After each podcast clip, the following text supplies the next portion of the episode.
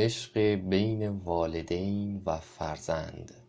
اگر یک بخت نیک نوزاد را از آگاهی از اضطرابی که در جدایی از مادر و در جدایی از ترس وجود درون رحم محافظت نمی کرد نوزاد در زمان تولد ترس از مرگ را احساس می کرد.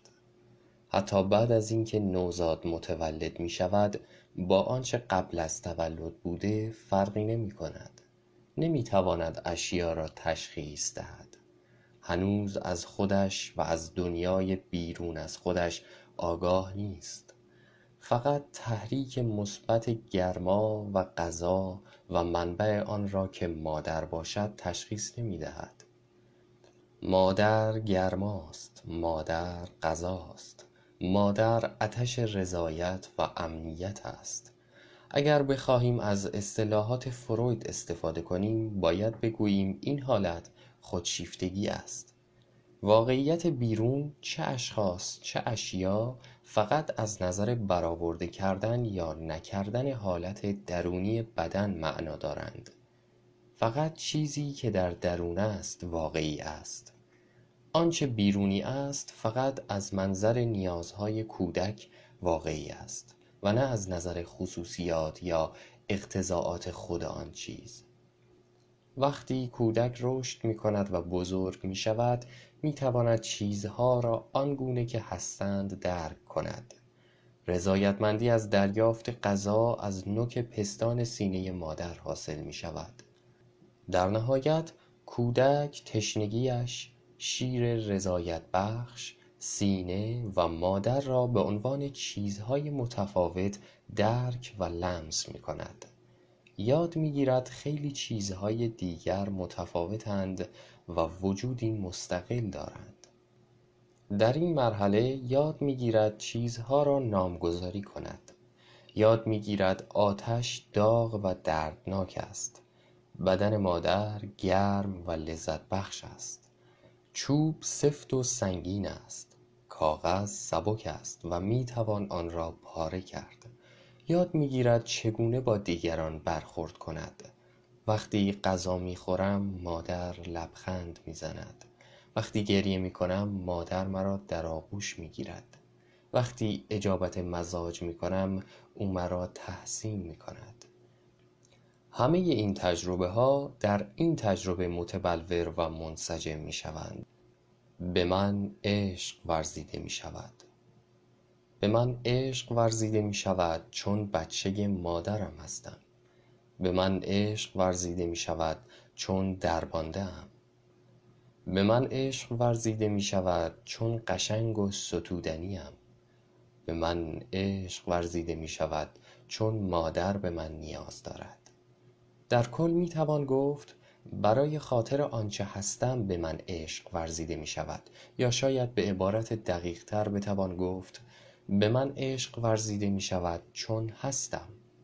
این تجربه که مادر به من عشق می ورزد تجربه ای انفعالی است. مجبور نیستم کاری انجام بدهم تا به من عشق ورزیده شود.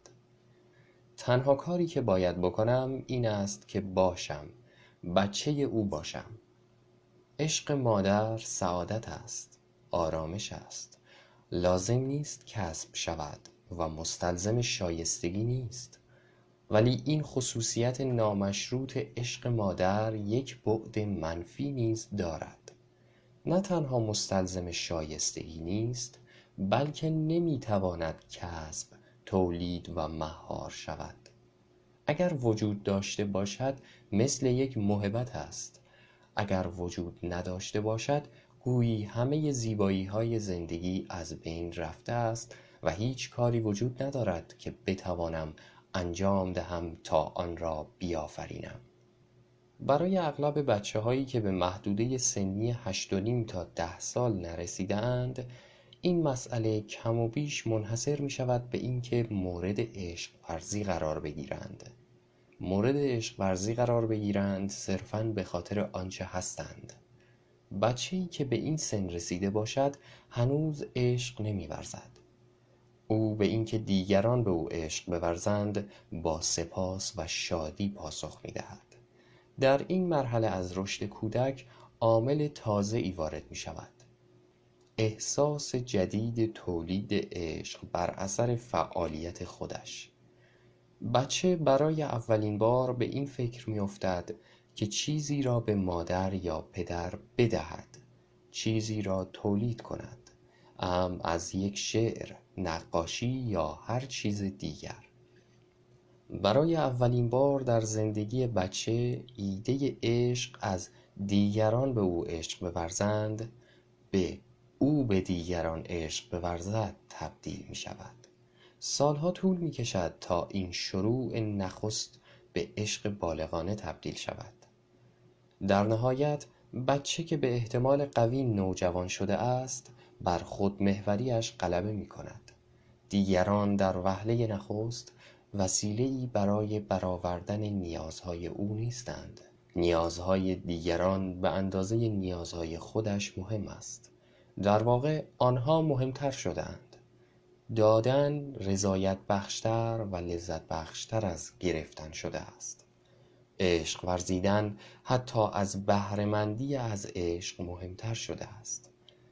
او با عشق ورزیدن سلول زندان تنهایی و انزوا را که از خودشیفتگی و خودمداری تشکیل شده ترک کرده است و احساس پیوند جدید مشارکت و یگانگی می کند علاوه بر این با تولید عشق به مدد عشق ورزیدن احساس کفایت می کند نه اینکه با دریافت کردن عشق از طریق عشقی که نثارش می شود احساس وابستگی کند. بر اثر این احساس وابستگی مجبور می شود کوچک درمانده بیمار یا خوب باشد.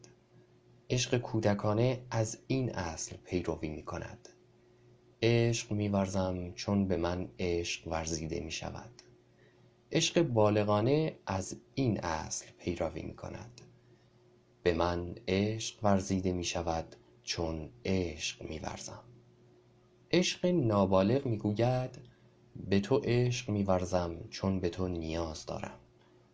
عاشق بالغ می گوید به تو نیاز دارم چون به تو عشق می ورزم رشد ظرفیت عشق رابطه ای تنگاتنگ با رشد معشوق دارد. کودک در اولین ماهها و سالهای زندگی خود نزدیکترین دلبستگی را به مادر دارد. این دلبستگی قبل از لحظه تولد شروع می شود وقتی مادر و بچه هرچند دوتا هستند ولی هنوز یکی محسوب می شوند تولد این وضعیت را از بعضی جهات تغییر می دهد ولی نه آنقدر که آشکار باشد. کودک با اینکه حالا در بیرون از رحم زندگی می کند هنوز به طور کامل به مادر وابسته است. یاد می‌گیرد راه برود حرف بزند و به تنهایی دنیا را بکاود. رابطه با مادر مقداری از اهمیت حیاتی خود را از دست می دهد و در عوض رابطه با پدر مهمتر و مهمتر می شود اگر بخواهیم این تغییر روی کرد از مادر به پدر را درک کنیم باید به تفاوت‌های اساسی کیفی بین عشق مادرانه و عشق پدرانه توجه کنیم. پیشتر در مورد عشق مادرانه صحبت کردیم. عشق مادرانه بنا به ذات و ماهیتش نامشروط است. مادر به نوزاد عشق می‌ورزد چون کودک هر شرط خاص یا انتظار خاص را برآورده است. البته وقتی اینجا از عشق مادر و پدر سخن می‌گویم منظورم گونه ای آرمانی است که ماکس وبر از آن سخن می‌گوید. یا کهن الگوی مورد نظری یونگ و منظور من این نیست که هر پدر و مادری اینگونه به فرزند خود عشق میورزد. من به اصل مادری و پدری اشاره می کنم که در هر کسی که مادرانه و پدرانه رفتار کند نشان داده می شود عشق نامشروط متناظر است با یکی از عمیقترین آرزوها. نه فقط در مورد بچه بلکه در مورد هر انسانی. از طرفی اگر به کسی به سبب شایستگی یا محاسنش عشق ورزیده شود این عشق همیشه با تردیدی همراه است. شاید او کسی را که می‌خواهد به او عشق بورزد راضی نکند. شاید چنان شود یا چنین شود. همیشه این ترس وجود دارد که ممکن است عشق از بین برود. علاوه بر این عشق مبتنی بر شایستگی و استحقاق همیشه این احساس تلخ را بر جای می‌گذارد که معشوق برای خاطر خودش دوست داشته نمی‌شود بلکه فقط برای خاطر خوشی که ایجاد می‌کند دوست داشته می‌شود و در تحلیل نهایی دوست داشته نمی‌شود بلکه مورد سوء استفاده قرار می‌گیرد. عجیب نیست که همه ما از بچه گرفته تا بزرگسال به عشق مادرانه چنگ می‌زنیم و تمنای آن را داریم. اکثر بچه ها به قدر کفایت خوش اقبال هستند که از عشق مادرانه بهرهمند شوند. برآورده کردن این تمنا برای بزرگسالان بسیار مشکل تر است. در رضایت بخشترین حالت رشد این تمنا یک عنصر عشق بهنجار اروتیک باقی میماند و بیشتر به شکلهای دینی و اغلب به شکلهای روان رنجورانه بروز پیدا می‌کند. رابطه با پدر کاملا متفاوت است. مادر خانه ای است که از آن بیرون می آییم طبیعت است خاک است دریاست پدر نماینده چنین خانه طبیعی نیست. او در سالهای آغازین زندگی کودک رابطه اندکی با کودک دارد و اهمیتش برای کودک در این دوره نخستین زندگی با اهمیت مادر قابل مقایسه نیست. با وجود این هرچند پدر نماینده دنیای طبیعی نیست نماینده قطب دیگر وجود بشری است. دنیای تفکر چیزهای ساخت بشر قانون و نظم انضباط. سفر و ماجراجویی. پدر کسی است که به بچه آموزش می‌دهد و راه و رسم دنیا را به او نشان می‌دهد.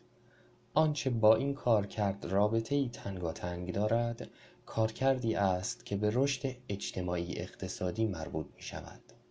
وقتی مالکیت خصوصی به وجود آمد و وقتی مالکیت خصوصی از طریق ارث به یکی از پسرها منتقل شد پدر شروع کرد به جستجو برای یافتن پسری که بتواند اموالش را برای او بگذارد. به طور طبیعی پسر مناسب ترین گزینه ای بود که برای جانشینی به ذهن پدر می رسید پسری که بیشتر از همه به او شبیه باشد و در نتیجه او را بیشتر از همه دوست داشته باشد. عشق پدرانه عشق مشروط است. بر اساس این اصل من به تو عشق میورزم چون انتظارات مرا برآورده می‌کنی چون وظیفه ات را انجام می‌دهی چون شبیه من هستی. در عشق مشروط پدرانه نیز مثل عشق نامشروط مادرانه یک جنبه منفی و یک جنبه مثبت وجود دارد. جنبه منفی این واقعیت است که بهرهمندی از عشق پدرانه مستلزم شایستگی است. و اگر کسی کاری را که از او انتظار می رود انجام ندهد چه بسا عشق از بین برود. در طبیعت عشق پدرانه این واقعیت وجود دارد که فرمانبری فضیلت بزرگ است و نافرمانی گناه بزرگ. مجازات آن دریغ داشتن عشق پدرانه است. جنبه مثبت آن نیز به همین اندازه مهم است. از آنجا که عشق پدر مشروط است من می توانم کاری را انجام دهم تا این عشق را کسب کنم. می توانم برای آن کار کنم. عشق او به اندازه عشق مادرانه از حیطه اختیارم خارج نیست. نگرش های پدر و مادر به بچه متناظر است با نیازهای خود بچه. کودک هم از لحاظ فیزیولوژیکی و هم از لحاظ روانی به مواظبت و عشق نامشروط مادر نیاز دارد. بچه بعد از شش سالگی کم کم به عشق و اقتدار و راهنمایی پدر نیاز پیدا می کند. کارکرد مادر این است که در زندگی به او امنیت بدهد. کارکرد پدر این است که به او آموزش دهد و او را راهنمایی کند تا با مشکلاتی کنار بیاید که در جامعه ای که او در آن زاده شده با آنها روبرو خواهد. در حالت کمال مطلوب عشق مادر سعی نمی کند مانع رشد بچه شود. سعی نمی کند به درماندگی دامن زند. مادر باید به زندگی ایمان داشته باشد. در نتیجه زیاد اضطراب نداشته باشد و بچه را به اضطراب خودش مبتلا نکند. بخشی از زندگی مادر باید این آرزو باشد که بچه مستقل شود و در نهایت از او جدا گردد. عشق پدر باید بر پایه اصول و انتظارات هدایت شود. این عشق باید صبور و بردبار باشد نه تهدید کننده و اقتدارگرا. باید احساس روزافزون صلاحیت و توانایی را به بچه در حال رشد بدهد و سرانجام به او اجازه بدهد صاحب قدرت خودش شود و از پدر جدا گردد. در نهایت فرد بالغ به این نقطه می رسد که خودش می شود مادر و پدر خودش. به عبارتی می توان گفت یک وجدان مادرانه و یک وجدان پدرانه دارد. وجدان مادرانه می گوید هیچ خطا یا جرم و جنایتی وجود ندارد که بتواند تو را از عشق من از آرزوی من به زندگی و خوشبختی محروم کند. وجدان پدرانه می گوید تو کار اشتباهی کردی و نمی توانی از پذیرفتن عواقب خطایت اجتناب کنی. اگر قرار است من تو را دوست داشته باشم باید اکثر رفتارهایت را تغییر دهی. انسان بالغ از شمایل بیرونی مادر و پدر آزاد شده است و آنها را در درون خود ساخته است. برخلاف مفهوم فرویدی فراخود انسان بالغ آنها را در درون خود ساخته است نه از طریق ادغام پدر و مادر بلکه با ساختن یک وجدان مادرانه بر روی ظرفیت خودش برای عشق ورزیدن و یک وجدان پدرانه بر روی عقل و نظر خودش. علاوه بر این با وجود این واقعیت که وجدان مادرانه و وجدان پدرانه با یکدیگر متناقض به نظر می رسند فرد بالغ به هر دوی آنها عشق می ورزد اگر او فقط وجدان پدرانه اش را حفظ کند خشن و بیرحم می شود اگر فقط وجدان مادرانه اش را حفظ کند امکان دارد قوه تشخیص خود را از دست بدهد و مانع رشد خودش و دیگران شود. این فرایند رشدی است از دلبستگی مادرمحور به پدرمحور و ترکیب نهایی آنها مبنای بهداشت روانی و دستیابی به بلوغ. اگر چنین رشدی صورت نگیرد پایه روان رنجوری بنا نهاده می شود. هرچند بست بیشتر این مقوله خارج از حوزه این کتاب است ذکر چند نکته مختصر می تواند به تشریح این مبحث کمک کند. یکی از علل رشد روان رنجورانه می تواند این واقعیت باشد که پسر مادر مهربانی دارد که یا زیاد آسانگیر است یا سلطگر و پدری ضعیف و بیاعتنا دارد.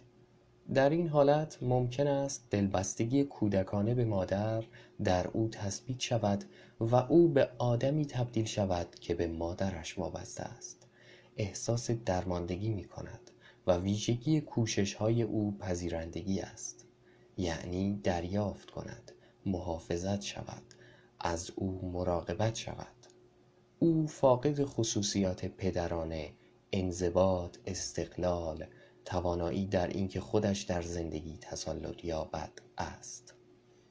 او سعی می کند مادرها را میان دیگران گاهی در میان زنان و گاهی در میان مردانی که اقتدار و قدرت دارند پیدا کند. از طرف دیگر اگر مادر سرد بیاعتنا و سلطه‌گر باشد بچه نیاز به محافظت مادرانه را به پدرش و به شمایلهای پدری انتقال می دهد که در هر صورت نتیجه نهایی شبیه حالت قبلی است.